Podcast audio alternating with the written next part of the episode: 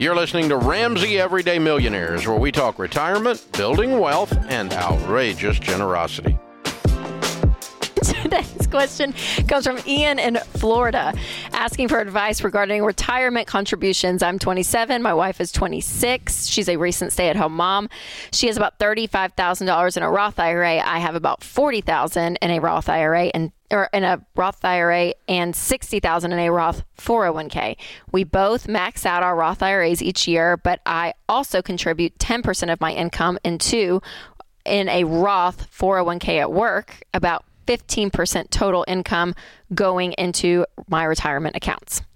My question is should we be contributing more in a traditional IRA in her name and less in my name? Obviously, the retirement is mostly now going to be in my name and not hers. And I feel somewhat weird about this, even though we are good financial partners. What are your thoughts? Uh, no, I wouldn't feel weird about that.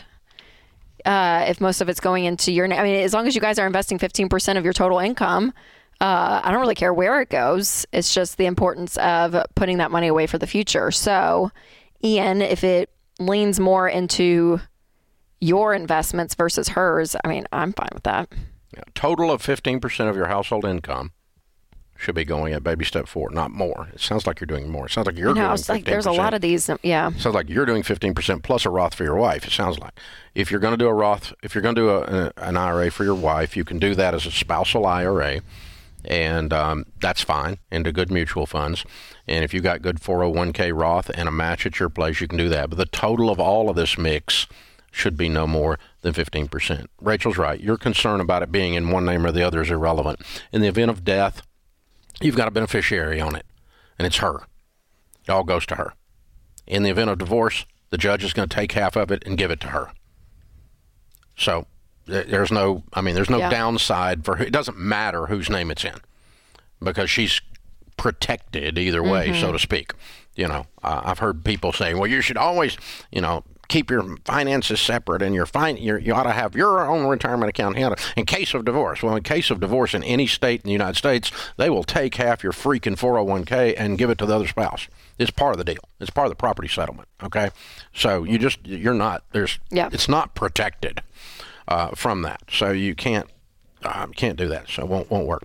Uh, all of our retirement account, not all, but I mean ninety six percent of my retirement is in my name because your mom has been a stay at home mom since Denise was born thirty some odd years ago, almost forty years ago now. Yeah.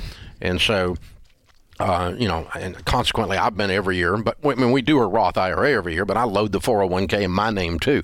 So when you add it all up, it's mostly in my name. But um, Sharon's not the least bit worried about that. It's- she She's a good woman. would not occur to her to be worried about that. She assumes she could take it from me at any time she wants, and she's correct. oh.